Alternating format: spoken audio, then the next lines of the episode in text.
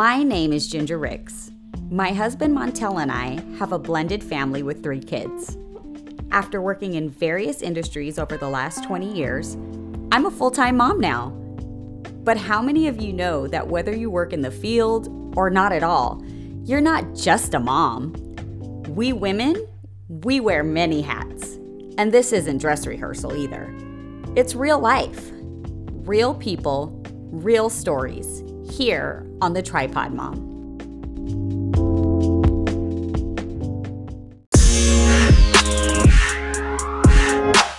Well, welcome everyone. I am your host, Ginger Ricks, and welcome to the Tripod Mom podcast. I am here tonight with my good friend and cousin, family member, extended family, Amina Jenkins. Say hello to the people. Hello, hello. So we are here tonight. Um, we've got a great episode lined up for you. I have been wanting to talk with you, Amina, just about um, some changes that have been going on in your personal life that I think will definitely spread some joy and some encouragement to our listeners.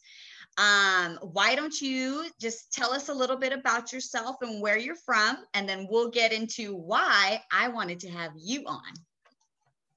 Well, hello, I'm Amina Jenkins, and I am from Inglewood, California. Woo-woo. Over California, sunny California. And um, we just moved out to Vegas, Las Vegas, Nevada, about eight months ago. So. And you said we, so who is we? Me and my three and three, me and my three children and my new son-in-law to be we moved out here about eight months ago to just start over, which is kind of like how the book even started coming gotcha. into. Gotcha. So yeah, you mentioned the book, and that's something that we have really um, just been wanting to talk with you about. Um, I am excited to hear your testimony and know how this book came along. So I mentioned that um, Amina is a good friend of mine. Also, like family, we have um, just some mutual friends that um, bring us together and have just developed this beautiful relationship over the years of sisterhood. And just knowing some of her story, all of a sudden, here she is a few years later coming out with a book and I hadn't talked to you, so I didn't know that you were writing and developing this um, testimony. But here we are, and the she's the author of the new ebook. It's called Five Steps on How to Survive Living with People: A Guide on Working the Plan and Transitioning to Your Own Home. Now, hello, somebody. If you have ever lived with a roommate or a friend periodically or slept on somebody's couch? Come on. Okay, yes. So we want to know the five steps on how to survive that uh, situation. But why don't you um, tell us your story? Like as as far back as you want to go, how did you come about writing this awesome ebook? Well, it started off with uh, I've we went through homelessness, me and my children in California, and it started out after a divorce. And what I learned through that was during the divorce, I was not prepared. I was an at home mom, and I was not prepared to hold my own with, you know, rent and all the bills, plus getting the kids to daycare and to school and I had a new baby who was like one years old. So it was very complicated. And I had just lost my mom a year before that and my grandmother. So it was literally like a whirlwind of things that brought us to that point and basically literally being super unprepared was the thing that I noticed when I look back when I was in it it was just like you know uh okay now I'm divorced and I don't know what I'm doing you know, gotcha. they're looking at me like, okay, what are we doing? And I'm just, I don't know, as a grown up, you know, like, I don't know what we're doing, try to figure it out. And those are the times you usually call your mom and you're like, hey, what should I do? And I didn't have that luxury. So I found myself, that was my first time having stepped foot on my own with kids. I did it with my mom, catch that. And then as an adult with my own children, I ended up having to go and live with strangers. I didn't even know the people that I ended up staying with the very first time. I knew the the girl. Uh, she was a friend between me and my ex-husband, and she just wanted to help and stepped in and was like, "Hey, at least spend the night here, and then we'll figure out the rest of it as we go." And the lady and the man of the house, they just were like, "You can't go anywhere," and I ended up staying there for two years. That was my first, you know, point of how we get to this day with five steps on how to survive living with people because I had no plan. Yeah. I went in, I'm just gonna stay here, you know, and I'm gonna work, you know, I'm gonna work and make enough money to get on my own. And that's what eventually ended up happening, but still not prepared, you know, yeah. and back in someone else's house. Well, let's rewind a little bit because you said that ultimately your divorce is what caused you to be in that position in the first place. And as a stay at home mother, you know, you have this security blanket of my husband is the breadwinner and I'm here with the children. This is the life that we've chosen. But looking back on that, how do you think that that kind of um, just kind of sets you up for like you said you were not prepared now for for this situation. Um talk about like like the divorce.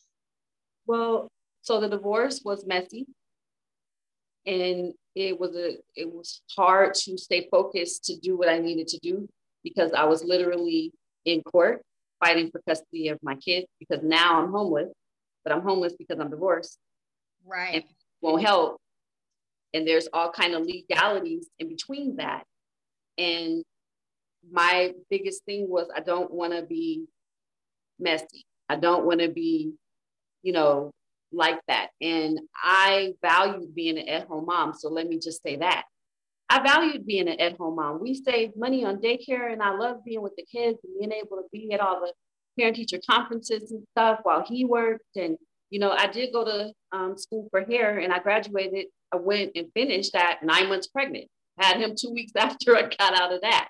And yeah. so, with that being said, I was on my way to securing, you know, where I could work from home and go and do hair and go back home and be, you know, flexible with my work schedule. Because as you know, a beautician, you get to, you can stop and be like, I'm not taking any more hits. I have to go and yeah. whatever. And then you can pick it back up. So I was on my way to working that, but then all of this happened and it was like boom you know and i'm still dealing with my mother's death. And then now the mourning of a, a marriage you know people don't understand. You go through a mourning of the marriage because you're like now i have to do all this stuff and i'm mourning my mother you know and all these things are going so quickly that it just kind of was like a spiral down effect and i'm like i don't have the help you know, like I said, messy divorce. You don't want to help to make paint a picture that, you know, I am incompetent, you know, and I cannot uh, take care of these children with on my own. It would be best fit for them to be with the dad, and I have visitation just because of you know the situation. And I bless God for um, being able to have a judge that saw straight through all of the stuff that was inconsistent and just he was just straight on it. Like, yeah, like whoa, because it could have went a whole other way because I wasn't so, working. So initially, was your ex-husband trying to get custody of the children, or yes. oh, he was okay. Now, were was he granted custody, or were you guys going back and forth, or like like did you have shared custody? We we went through the custody battle for a good six years. Oh, wow. And he kept losing, but he kept taking me back to court. And did he want full custody or, or what did he? And he didn't want you to have any visitation or? Visitation was so bad that the judge was like, let me ask you a question to my ex-husband. Is she on, you know, drugs? is she abusive? He said, because the paperwork I have in front of me is that of someone abusive. And we still would try to, you know, keep the, the child with the mom and maybe yeah. get some stuff. And, you know, you need to go seek counseling and go to rehab and things like that. He said, this paperwork is, it's, it's ridiculous. And gotcha. he had to, he was like, no, she's not. No, she's not. And he said, why then would you make this? Literally, I could only see the kids like every other weekend, supervised visits. Like I am a, a criminal. Yeah. Yeah. So let me chime in because I went through a similar situation with my ex husband, um, TJ's dad.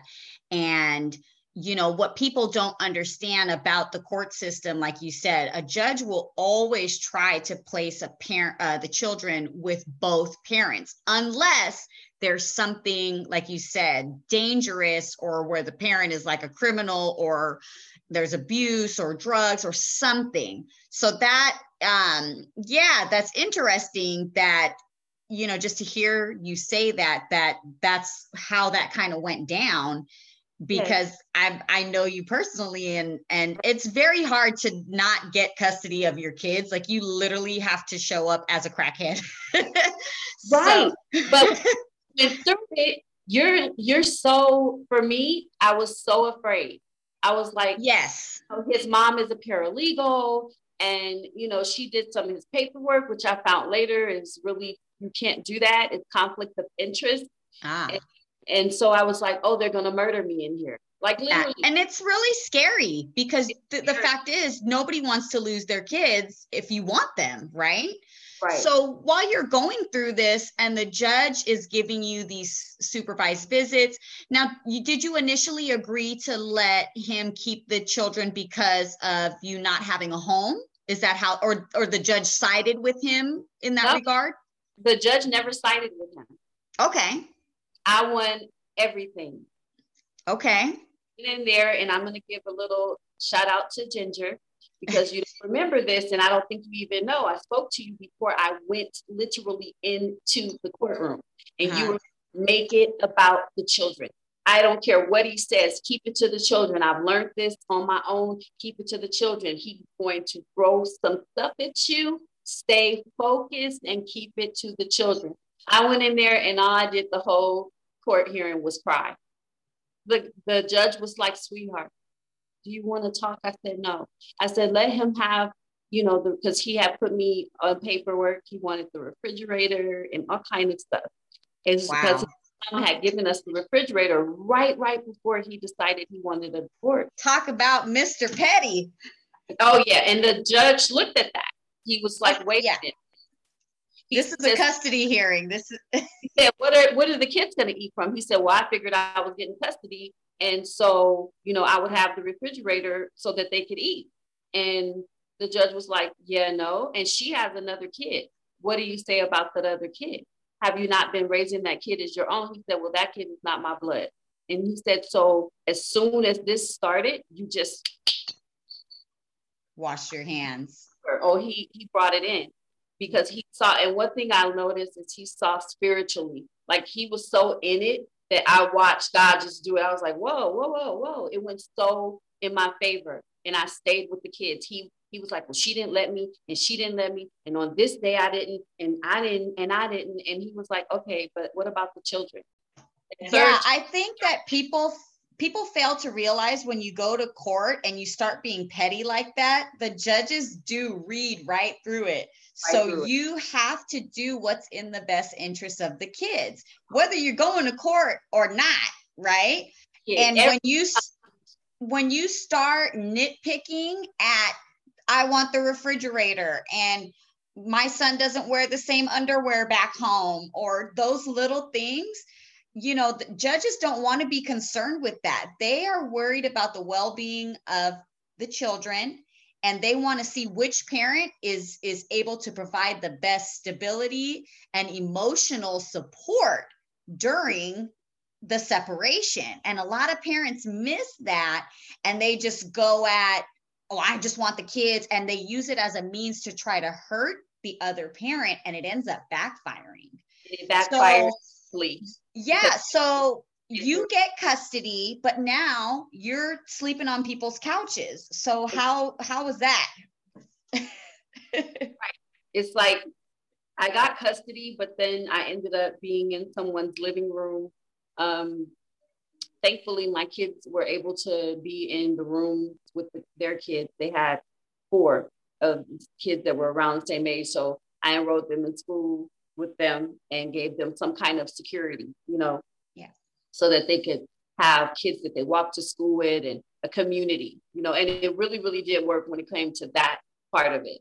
Um, and at the time, how old were the kids? Do you, do you remember about how old they were?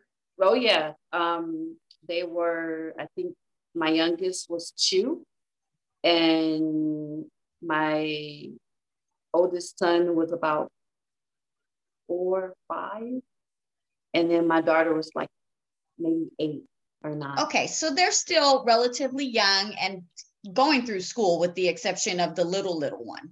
Because, yeah. like you said, you had just had him, then you're going through divorce. Okay, gotcha. So the lady, the the initial uh, point of entry, the uh, young lady that had offered me to come stay, she was living with her husband, and her husband uh, was living in his mom and dad's home.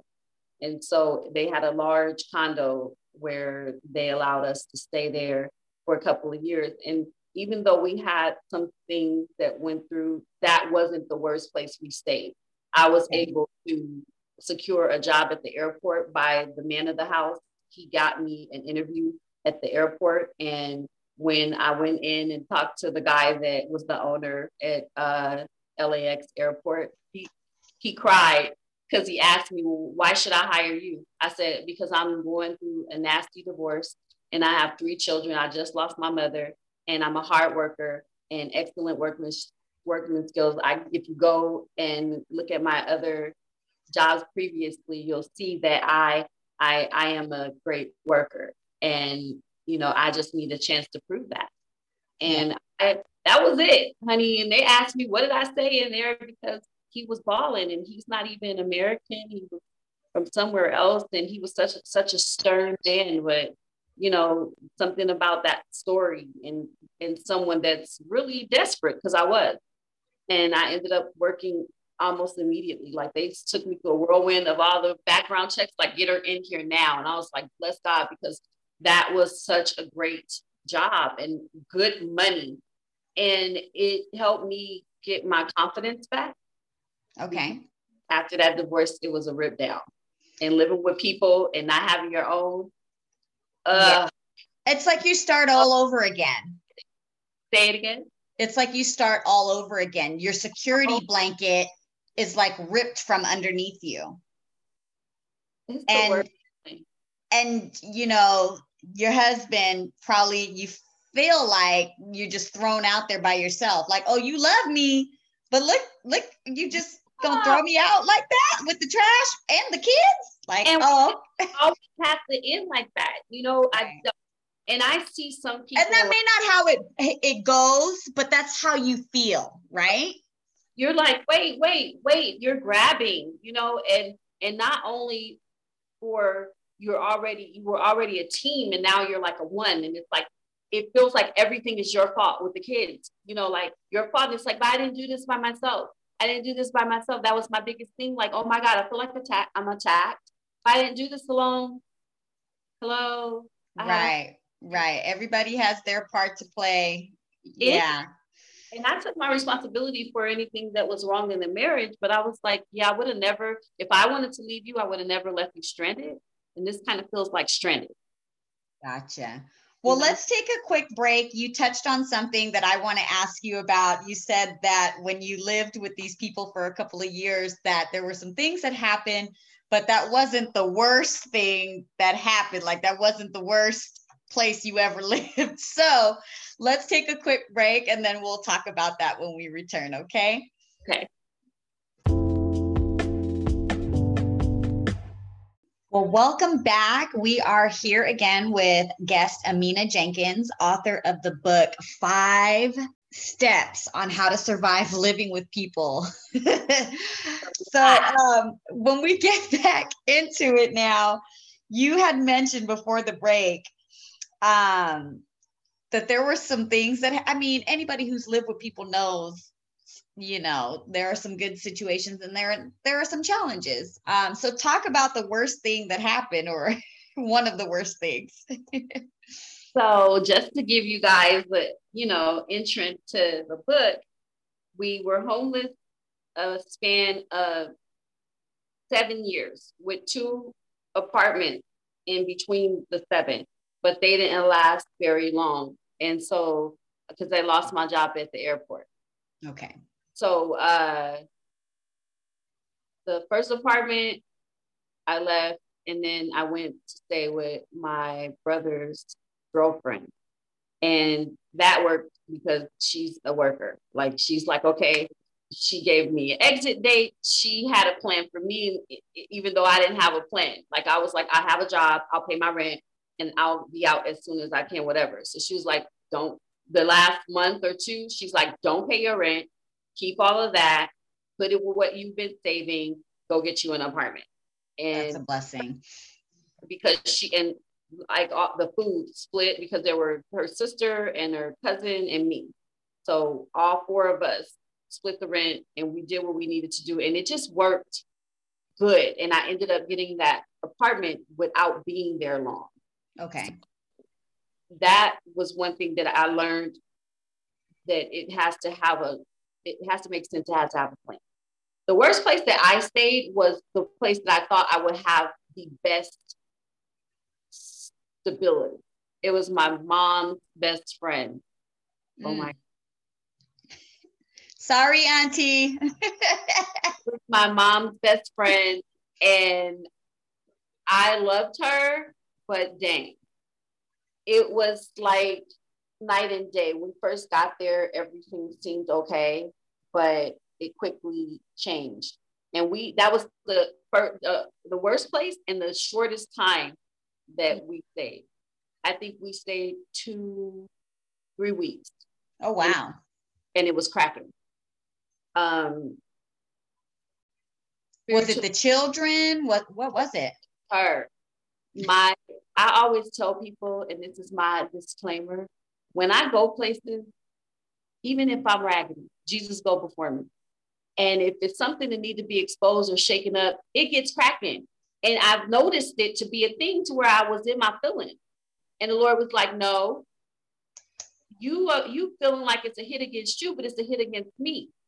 I had somebody put me out because she said, Your spirit, I can't do your spirit. I, I'm I feel convicted. I can't do what I want to do. She was just mad. And I was, I haven't said nothing about nothing that you do. Mm. I don't understand why you so upset. Like it's I the Holy Spirit. They you said she felt convicted. She felt convicted. I can't do nothing and I'm bored and I can't like do my natural stuff. And I'm like, I'm sorry, but I never put a restriction on you. But that's when I started to see that there was something to that. Like, oh, it isn't just me. Because I was really feeling some way like, what is it about me that make people want to put me out? that's what they started saying, your spirit. And I could come in and not say nothing about their stuff. I go to work all day. The children are at school. I tell people all the time, I keep it in the spirit all the time. I said, and I noticed it. I was like, to where my kids can pinpoint when the change is coming. It's like a, it's almost like a game. And I felt bad about it, but when we got to stability, my kids said, Mom, it sharpened us. Like it did. Like I know it seemed bad, but now that they go to other people's homes, they already know. You know, they're prepared and they even in regular life, like the living to here to there made me feel really inadequate as a parent and like I'm destroying your life. You know, this is un, you know, unfair to you. And just, you know, I wish I could give you a better place. And all the way to saying maybe you should go live with your dad. And my sons were like, we will be in a cardboard box with you. We're going over there. Mm. And I'd be like, you know, because you just feel bad having to see them every day go through stuff. And they'd rather not leave they stuck with me. So yeah. But there's something to be said about the peace that you carry as a parent, you can expose your kids to the turmoil and the craziness that's going on. But when you handle the situation calmly and with a take charge attitude, and like I said, you just have this peace about you, they definitely will gravitate to the the person or or the environment in that way. And so i feel like almost when you say that you were going and staying with different people and it just wasn't lasting there's something about the atmosphere right of a home that yeah. you can pick up on almost immediately. It's almost immediately ginger. Yeah. It's like you walk in and you're like oh okay. So yeah so sometimes it doesn't even have to be you know, crazy stuff going on, but just in your spirit, it doesn't sit well with you or it's not a good match. Yeah. So, how many times did you do you think you or how many people do you think you lived with in the matter of that seven years? How many homes did you stay in? I did the math. And when I was doing another interview, I did the same thing. I was like, um, yeah. And I just thought about all the places, even the little the short places, and it was 19. 19 wow seven years. Wow. So, how did you navigate moving the children around with you during that time? Because they were with you the whole time? Mm-hmm. I made sure that I always had a vehicle. Okay. And that way I could always get them back to school. So, when they went back to Los Alamitos School District, I would drive from wherever we were at. Which that I remember that. That was some days you were on a mission. A mission and it was not easy, but it helped them to still have the stability of community of school. All the teachers all the counselors all the people in the neighborhood the friends that i made that would get them if i was still on the you know the 91 freeway trying to get you know to them in traffic and they're out of school. Like there was a lot of um, help at one season of all of this where I could call, you know, my friend and be like, hey, can you go pick them up? Or their dad is, you know, not answering, can you go get them? And he worked up the street from the school. Oh. Oh, okay. I so want to make this so hard for me. I was such a cry baby.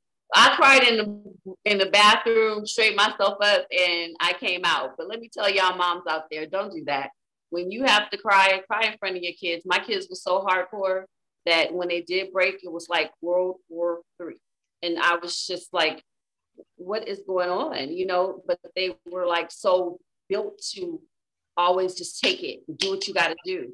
But that can backfire, and they never saw me cry. So it was like all this built up stuff. So when they did have these breakdowns, sometimes they came out of nowhere, and I'm like, where is this coming from? What's the matter? You know? And it would be that they had been holding it in because they want to be strong like I'm strong. Well, I don't cry. So they don't cry. And I'm like, oh no. So I had to start being like, oh, I cry. I just don't cry in front of you. I go in the bathroom, I scream into a pillow, and I come out and cook dinner. Yeah. I am not strong. You know what I mean? And yeah. so not to be just weeping all day, you can't do take care of your business, but definitely show them that you you have the same feelings and emotions and you are not always put together. That way they know that if they don't feel put together, it's okay to have a day that is crappy. And then tomorrow just get back on the horse and, and go and, you know, conquer and destroy or whatever. But today, today was a day where we just, we didn't feel it. And this was a, not the greatest day, you know? And I didn't do that because I was battling with, you know, having to keep it together. And that was like that trauma, that place of trauma, just getting over it, just keep going. You know, my mom died then, divorce. So it was mom, grandma, new baby, divorce. Then my dad died. Two months after my dad died, when we were doing his memorial, my stepmother died. It was just like everybody that would babysit, it's just going to heaven. Like, yeah. Well, that's what I was going to ask you too is how important was it to have the community you know, you talked about keeping the kids in school. So very important. But you didn't have your rocks, like the people that you would go to, you know, like you said, your babysitters. So who was watching the kids? So they were going to the rec center after school. Uh, I'd have somebody go get them and take them to the rec center. And Gabriel, my youngest, was in um, daycare or uh, yeah, like daycare. So he was set and I could get to him. And it was the point where I had to put him close to me at a daycare so I could get him first, get in that carpool lane and get to them. But when he started school, it's changed the dynamic. And he was so young, he got out early. You already know, you know, that baby, he changed the game because it's like now I got to rush and get to you because you come out first. Yeah. You know, and to be honest, I do not remember some of the stuff I did to ping pong, you know, ping pong them and, and get them in the same spot. And when I moved into the um, first apartment, I, I had a community in the apartment of all the kids that went to the school because we were in Hawaiian Gardens and we went to like maybe 20 minutes to Los Al and they were doing their kids like that. So literally I had three moms in the building that I could count on. So they would drop the kids off at home. And this was when they got the, like uh, Gabe started being in school. So when he went to school, then they dropped him off at the house and she would cook for them. And she lived right underneath us and send food up. Yeah. And wanted to come down, they could because it was a gated community. And so I had that moment of somebody can help in the in between time, you know. Yeah. And mom was at home mom, so she really helped a lot. You know, she's like, I'll go pick them up. Don't worry about it. And so we just made it a thing, so that I wouldn't have that stress of being on the freeway. Like, oh my god, oh, it's horrible. You already know LA traffic is ridiculous. So I'm now like, let me ask you too, because these people are helping you with your kids, right? But right. at the same token, would you say that there's like some kind of exchange that you are also like reciprocating and like, hey, how can I help you? Like, let's get into you, you your title of the book is five steps on how to survive living with people so right. can you throw us a bone without you know sharing too much but how do you you know give back to the people that are helping you and going out on a limb for you to where it's not like well dang she only needs me when she needs something or you know something crazy like that. So i would say when i wasn't living with people but they were helping making a whole meal getting their kids when they need to go out and have some fun having them bring the kids up every birthday party they were included. When they had birthdays, I made sure that I made my way to their parties and things like that. If they needed anything and I was available, I did it. No questions asked. When it came to living with people, I always carried my weight. I carried too much weight.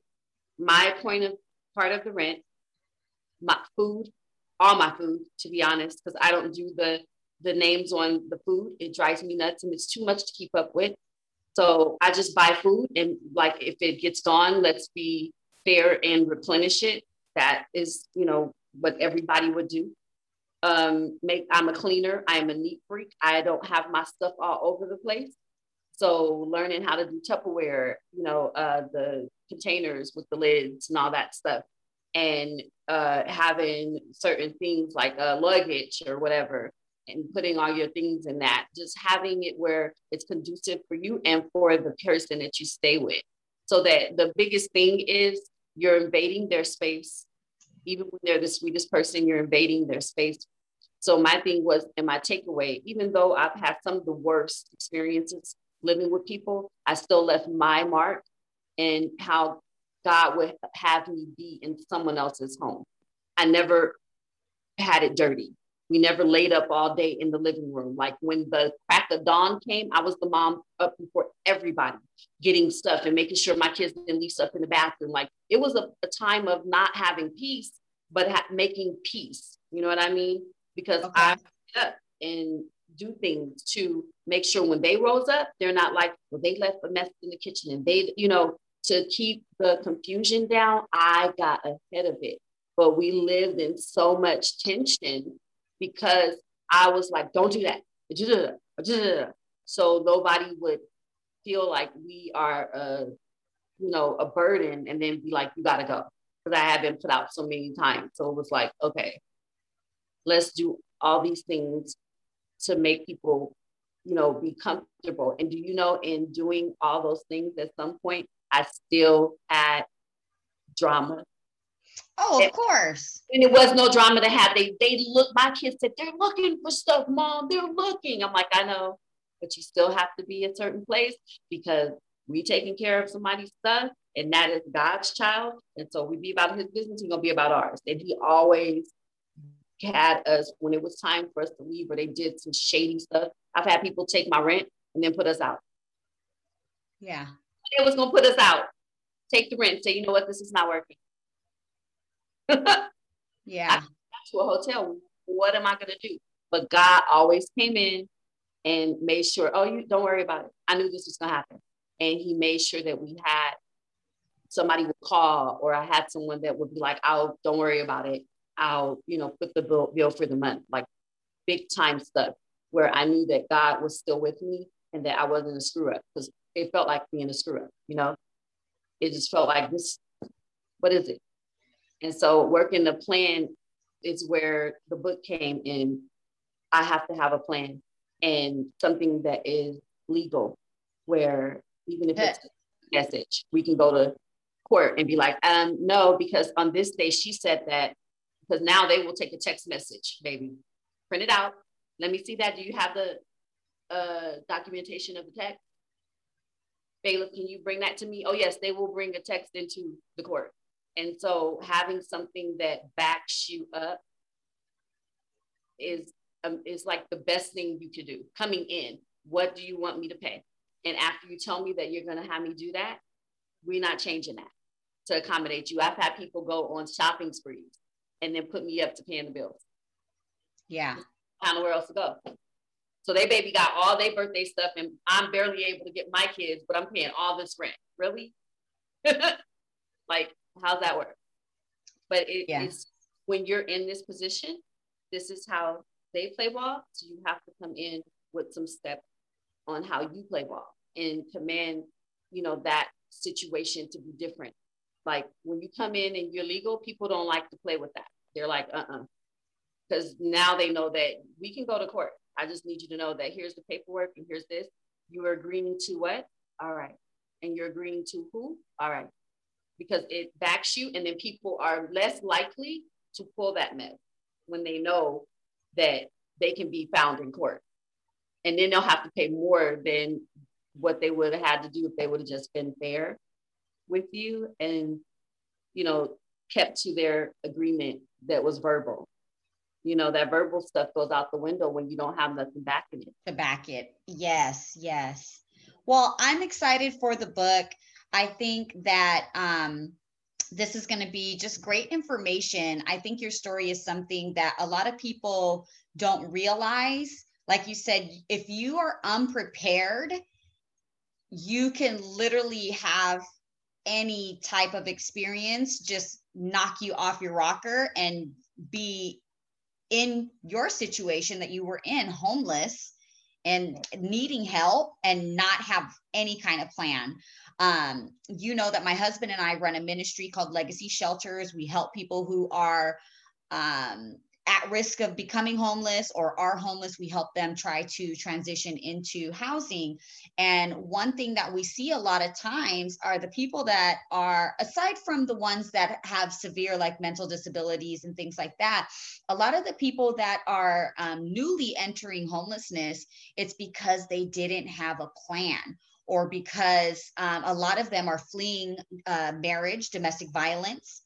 Okay, so what would you say to the person that just got their stimulus check, third stimulus check, and is going to, you know, buy a new car or go and, you know, get just something crazy? Like, what do you say to somebody that's not thinking about one, we're in a pandemic, two, the economy is very volatile right now. Um, and then maybe they have kids. What would you say to that person? Don't spend it on the frivolous things make sure that at all times you are two months ahead in your rent. So if you are two months ahead in your rent, say for instance, I have paid March and April. Then when April comes, I'm paying uh, May and then, you know, June. And I'm always ahead two months and I'm still paying my rent regularly. That way, I if I get to a point where, you know, unfortunately, some people have been furloughed and laid off, then while the unemployment's kicking in and I'm looking for a new job, I'm two months ahead, almost yeah. three, because you can do a lot within two to three months of time while your your bills are paid ahead. Always make sure that your stuff is ahead. Always. Gotcha. And now um, you are a first time home buyer? I'm renting, but I'm renting uh, in a place where they are taking all of the rental history and putting it into my credit. And the people that have me here are going to help me move into my own place.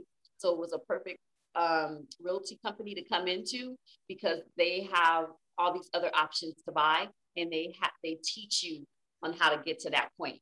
Wow. So while I'm renting, it's building my credit through CoreLogic, which is cool. And in the midst of that, they teach you how to save, loans, rent, all the things that go into buying a home. So I'm like, I'm one step closer to having my own home. I'm excited about that. But yeah.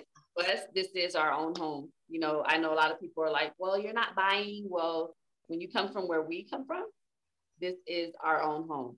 And yeah. it's a community of people that are here to help the people that are struggling. I wondered why all the houses that we went through before fell through. I was like, what is going on? Because God had a plan and he put me exactly where he needed me to be so that he could build that plan. So, and I, there are programs out there for people to, uh, like you said, build their credit and um, get the stability that they need to become a homeowner down the line. So it takes you know, one foot in front of the other, step by step. You know, if you have evictions, taking care of those. If you have um, collections, then working on your credit and all of those things where sometimes people um, kind of trip themselves up because they don't want to deal with that or they just kind of sweep it under the rug. But then yeah but then down the line when you when you even have the money to be secure you know people still don't want to mess with you because they're looking at your history it, it, man, like, and that's the stuff that we are we were not taught. You know, that's that wasn't our story. So this is a whole different light for us, for me and my kids. You know, um, they are learning as well. My daughter is engaged. You know, they're gonna be doing that their own thing, and I wanted to build a legacy. I didn't want to, uh, you know, not taking care of your credit. Not like my credit is zero, but it's good because I got all the stuff off. Now I got to build it up. Yeah.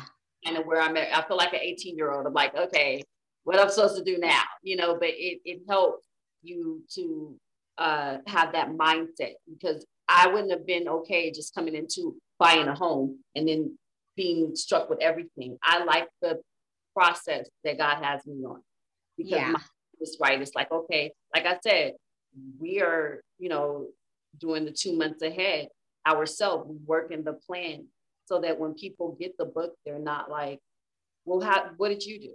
You know what I mean? Because you didn't work it, or did you work it? Did it work for you? It's like, absolutely. When I started writing five steps on how to survive living with people, I was homeless. I finished the book in my own. Gotcha. So there you're taking them through that step-by-step process of how you did it. Most awesome. Definitely.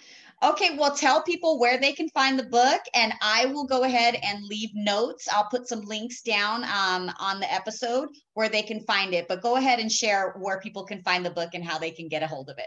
You can DM me on Instagram. My Instagram handle is author Amina Jenkins. That's author, actually, it's author AJ Jenkins, and that's spelled A J J A Y Jenkins. And then Facebook is author Amina Jenkins. You can inbox me and I will take you through the steps on how to secure, secure your copy of the PDF of five steps on how to survive living with people. All right. Well, we're looking forward to it. Again, I will drop that information in the notes section here. Amina, I would love to have you back and talk about um, you know your home buying process because we know where this story is going because you have set such a foundation. And i love that you did it with the children involved. Yes. i love it. I love it. Well thank you so much for visiting on tonight and we wish you the best of luck with the book. If you obviously you're listening to this episode you you may not have known who author amina jenkins is. Go and get the ebook. How much is it the ebook listen you guys because it's a transitional place that the people are in whether it's you or your loved one or a family friend or just a stranger it is 99 cent people okay? It's 99 cents and you secure that and it is a guide on that's something that will change your life and the way that you think and approach stuff. And if you're not the person that's you know homeless or in transition you may know someone and so it doesn't take but a dollar for you to get that and send it to them like, hey, I want to help in any way that I can. So thank you uh, for you know your purchase, your future purchases, and I appreciate you, Ginger. I'm so proud of you and all these things that are coming up for you. I'm sitting like a little fan. Oh my God, I'm such a geek when it comes. Ditto. To- I'm a fan of you too, girl. That's okay. We're gonna be interviewing each other in the years to come down the line. I love that. Yeah. Giving God the glory for it. Come on. Come on. Because where we came from and where we are is two different places. And I love God so much because I see him in a whole different light when being on this side. And I stayed there. That's another thing. I never got angry at him. I got angry at the devil. That's why I was like, you make me so upset. Like, you know, and I just took my energy and my frustrations and went into the word more, went into God more. And that's how I literally kept my sanity through, during the transitional part. So y'all listen to that. Awesome. Well, we're looking forward to it. I'm looking forward to getting the ebook and sharing. Maybe I'll do a review with you afterwards on the book and I can ask you some more details about uh, maybe you get into that worst event that happened and I can ask you about that. So stay yep. tuned, guys. We'll have Amina on at another date. Go ahead and follow her on Instagram and Facebook, and we'll see you guys another time. Thanks for talking tonight. Bye bye. Okay. I'll cut it right there. All right. I love it, girl. well, I'm going to get my book. I'm going to support. And then, um, if you have like any social media or something, um, send it to me. If you want to send it Facebook Messenger, um, that's probably okay. fine or whatever. Um, I'll try to get this episode out as soon as I can. I never have like a, oh, I'm going to get it out like every Monday or whatever. I don't put that restraint on myself because, you know, they're two little babies. That's hello. And that's still the, the, um, the the what do you call the host of Boss Talk. Uh-huh.